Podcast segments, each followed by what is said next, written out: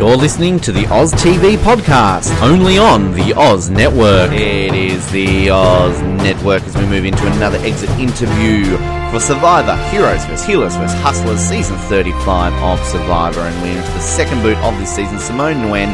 And as always, that we kind of used to advocate on this show, particularly in our Survivor Oz days, we want to have this special group, the Second Boot Club. We always uh, seem to be the First Boot Club advocates out there, the Winners Club, all these sort of things in the Survivor fandom. I've always been a personal one for the Second Boot Club, some very esteemed Second Boots out there. So we talked to Simone here a little bit about joining that club, as well as the unanimous vote out for herself, whether or not it was a blindside. Some interesting revelations that have come to light in the last 24 hours or so about Ali and Patrick, as well as living with Patrick and some interesting things that happened around camp. And of course, Aquadumps. What interview would be without Simone about talking about Aquadumps? So here is our exit interview with the second boot from Survivor Heroes, Healers, Hustlers, Simone Nguyen.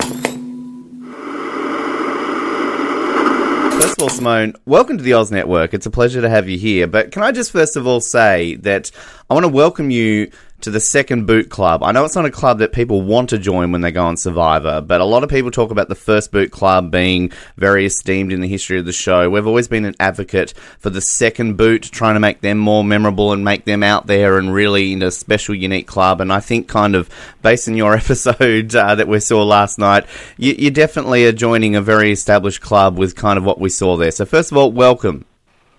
Oh, thank you. Well, damn, like I had no idea. Like all the like Survivor is not just about the 6 days or however many days that you're there. It's about everything that happens afterwards too. So thank you very much for that warm welcome and thank you very much for uh, welcoming me to the club.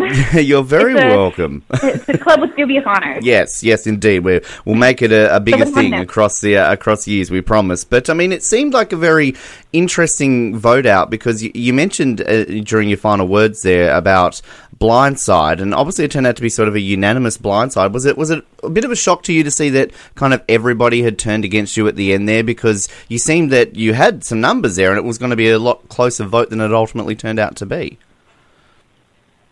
Well, here's the thing. Like, uh, for me, I, I had a feeling that everybody was kind of going to vote together, except for me and Patrick. So I felt like, uh, I, I felt like if I didn't, like, if I didn't get voted off first, people would kind of forget about me. But I think that because of my performance in the challenge and the fact that maybe like Ali and Patrick knew each other from college and the fact that um you know there's just so much at stake if you go to tribal a second time and Patrick is the more physical competitor that it just didn't make sense to keep me. So I, I thought it was actually close to like a 50-50% chance um for me versus Patrick because like I was definitely on the outs. Um like I was definitely like a person who uh, hasn't like I'm not comfortable in the wilderness the same way that other people are, but um like I like I wasn't waking up everybody in the middle of the night. I wasn't howling, like I wasn't berating people, like I wasn't telling Ryan to give me a show. Like these are all things that Patrick did and I thought to myself like, man, this guy he's like out there like like I want to work with him but I can't because we're the only two like we're the sore thumb sticking out. And um if it's not me, if it's not him, then it's me. So I was ready to just like throw him under the bus. Mm. And even though like I wanted to go out, like I wanted to look for the idol, I knew people were pointing at me.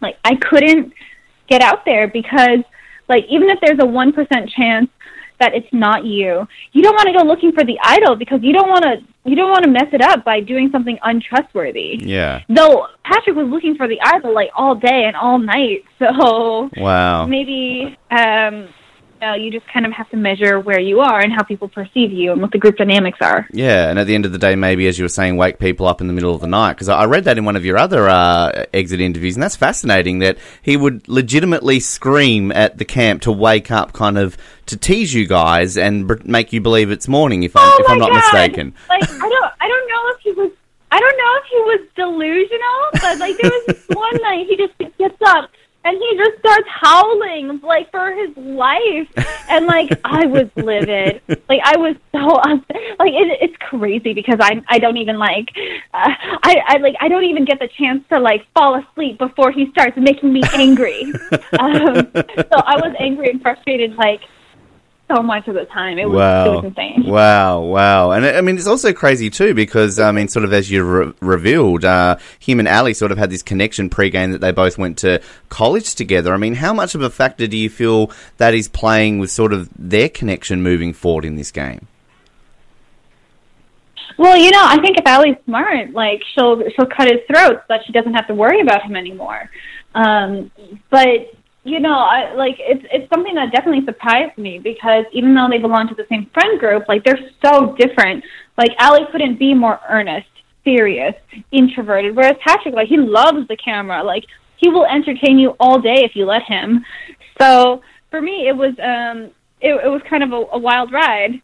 Um, you know, finding this out and then, you know, seeing all these other things about them. But, you know, they're both really great people. Everybody on the Hustlers tribe is, so Mm. can't even really be mad. Yeah, yeah. Well, I mean, I think also at the end of the day, uh, I'm sure a lot of people are talking to you about this, Simone. But I mean, your biggest milestone, of course, come from this game, as you mentioned on the episode, you took an aqua dump. Uh, I mean, where does this rate in in your overall life milestones? Is this going to be something you tell the grandkids about one day?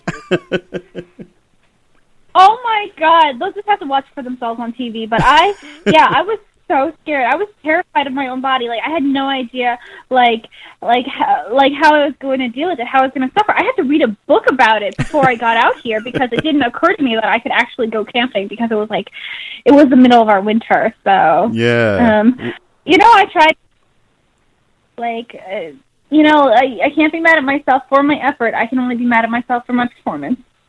And and moving forward now, uh, having had this experience for six days out there on Survivor, are you going to go out and attempt camping now? Or leave the city, kind of as you mentioned that you'd never attempted this before. But has this opened your eyes up, Simone, to potentially this great world of, of camping, but maybe just not quite having to live as rough as you did on Survivor?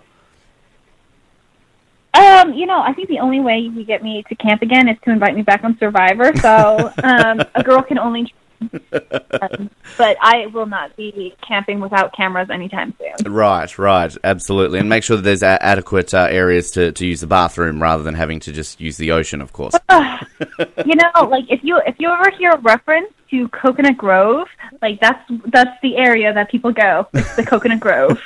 Coconut Grove. All right. Duly noted. I'm going to remember that one. Simone, it's been a pleasure having you here on the show today. Commiserations, obviously, for being voted out. But again, welcome to the esteemed Second Boot Club. Please remember that moving forward. You are a member of this very esteemed club of Survivor, and you definitely deserve to be a memorable person in this club. So thank you for joining us on the show today.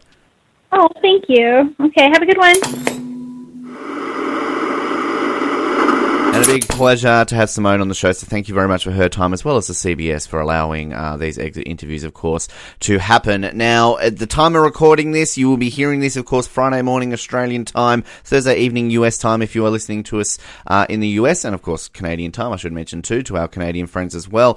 Uh, our recap with Dan Foley from Survivor Worlds Apart is happening this afternoon. We hope to post that up, of course, same day. So stay tuned for that. That, of course, is covering episodes one and two of Survivor Heroes, Healers, Hustlers. Given, of course, our Debbie recap unfortunately has had to be postponed due to some scheduling issues. We will be bringing her back at one point this season. But for Dan Foley, in the meantime, if you've got a couple hours, if you're listening to this and you haven't sort of got any questions in for Dan, uh, still a few hours.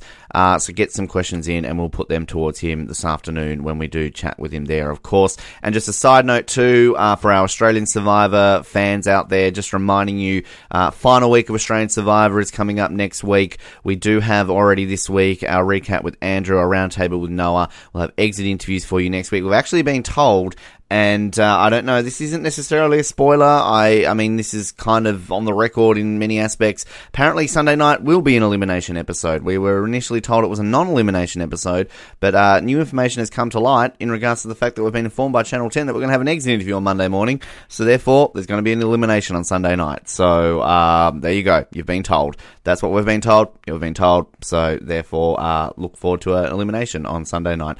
Uh, in the meantime, thank you for tuning in here to the Oz Network. Always a pleasure having your company on the show. And once again, thanks to Simone. Thanks again to CBS. We will speak to you soon. My name is Ben, and thanks for tuning in to the Oz Network. Good night. Thank you for listening to the Oz Network. Don't forget to subscribe to get new episodes delivered to your speakers every week. For more information, hit us up at theoznetwork.net.